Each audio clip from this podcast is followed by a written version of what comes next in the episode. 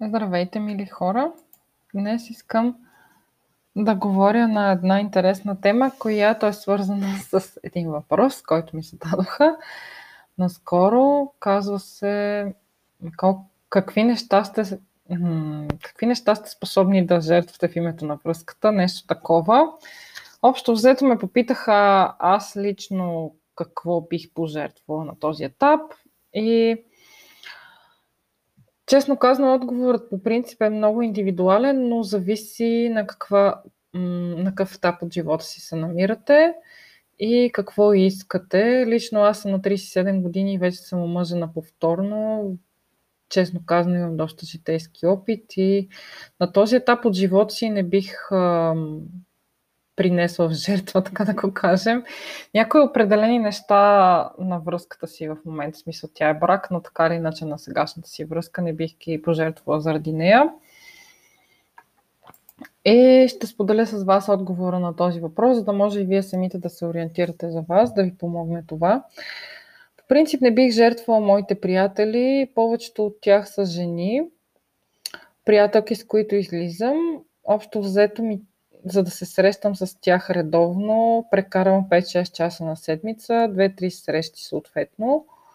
Общо са това, т.е. 2-3 пъти седмично излизам с приятелки.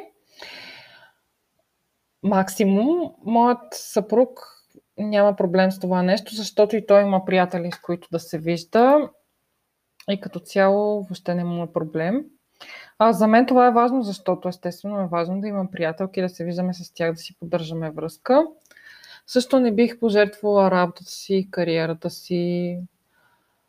А, имам нужда да изкарвам пари и това ме кара да се чувствам добре, нали, да имам собствени пари.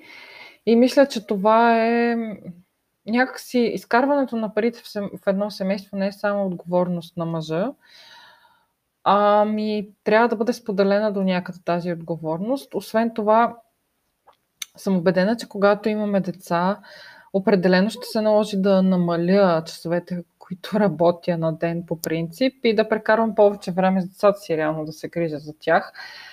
Но съм 100% сигурна, че пък в финансов план той ще се справи, така че, тъй като е много умен и талантлив мъж. Така че, още взето нещата се балансират спрямо момента, в който сме. Но така или иначе, винаги бих искала да работя поне някакъв брой часове да имам някакви собствени пари. Общо взето. Също друго важно нещо, с което не бих направила компромис е моята идентичност. Аз съм прекарала доста години в работа над нея особено последната една-две години, от как се занимавам с коучинг и от как ползвам активно коучинг услуги. В принцип, миналата година започнах април месец да работя с Рафаел Илиясен и съм много щастлива, защото той след като беше първо моят личен коуч, след това се превърна и в моя учител по коуч, т.е. научи ме на всички техники, практически коучинг, как да помагам на хората да подобряват живота си. И по принцип се занимавам с това нещо, защото много ми харесва смисъл. Радвам се, когато мога да дам идеи на хората как да подобрят живота си. И съответно да видим резултатите от това нещо. Тоест, правила съм го върху себе си професионално, след това, т.е. Нали, ползвала съм коучинг услуги, след това съм се научила как да коучвам други хора, т.е. как да им помогна в живота. И сега още взето, а, мисля, че идентичността ми е доста важна и доста развита. Работила съм над личните си качества много и ако някой не ме харесва такава каквато съм, аз си продължавам с ливо пътя обикновено. Моят съпруг не ме критикува никога за нищо. Той ме харесва такава каквато съм. Ако аз реша да се променя, винаги мога да помоля за помощ. Правили сме ги тези неща, има различни техники, но по принцип не ми се налага. В смисъл, той не ме кара, само ако аз реша. И друго нещо, което определено не бих направила също компромис с него, е моят външен вид и личен стил. Всеки си има мнение за тези неща, но по принцип аз съм ползвала професионални консултанти за дрехи, за грим, за различни други неща. Честно казано, стилът ми не е случайен. Дрехите, грима, бижутата, всичко си е по мой избор и са доста м- специфични за мен неща. Ако някой не ги харесва, ми него си проблем.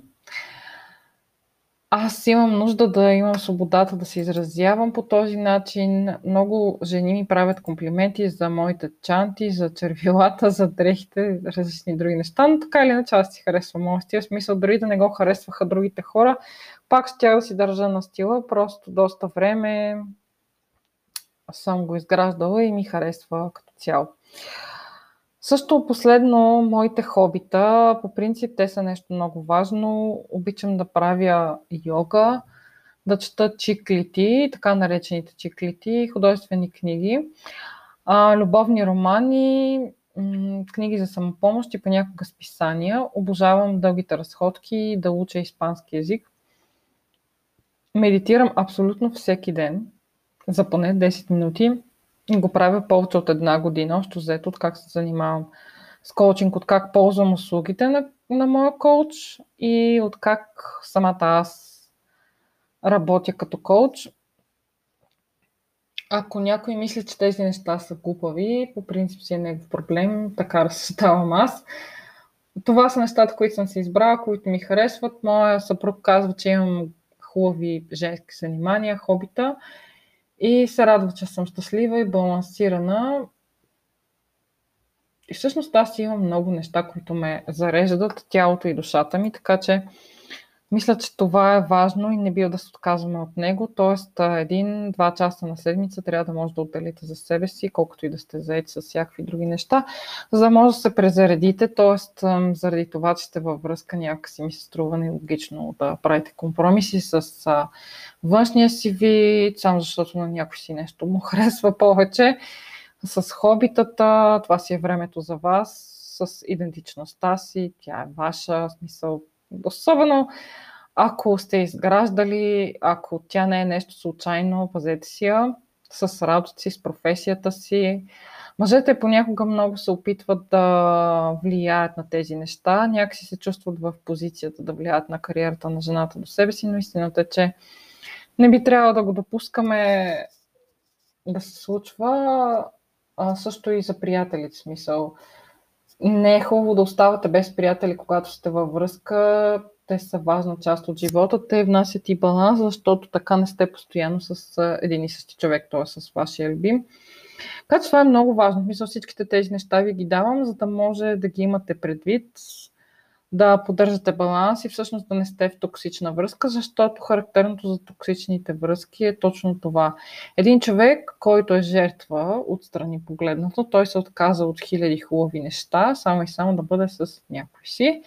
А този някой си прави каквото си иска. Смисъл, вие не си правите каквото си искате, нямате граници, нямате всичките тези неща, които казахме.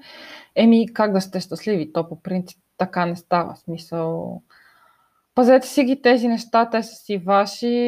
Не би трябвало, в принцип, вашия партньор да иска сериозни компромиси в тези сфери. Ваша е ролята да не го позволявате. Така че, ако ви е трудно, ако имате нужда от помощ, винаги съм на среща за безплатни въпроси във Facebook. По принцип ще сложа и линк към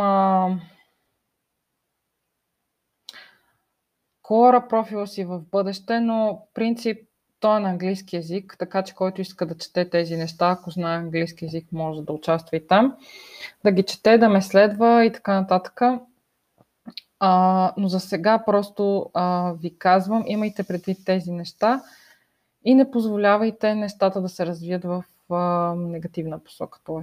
да правите такива големи компромиси. Не е нужно по принцип нали, да се правят такива връзки, за да, такива компромиси, за да имаме връзка, това е идеята.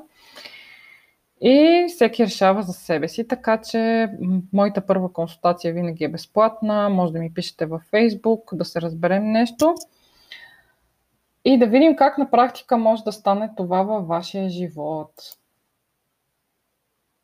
как може да не правите такива компромиси, как може да си подредите нещата така, че да са ви добре и връзката ви да не страда от тях и те да не страдат от нея. Общо взето това е по тази тема. Скоро правя годишнина от как се занимавам с коучинг, т.е. Интересувам се много, ползвам го много. Самата аз провеждам коучинг консултации и правя различни материали, така че се радвам. Мисля, че това беше добър избор на, на кариера за мен. Пожелавам ви всичките тези хубави неща и да имате баланс в живота си и прекрасен ден.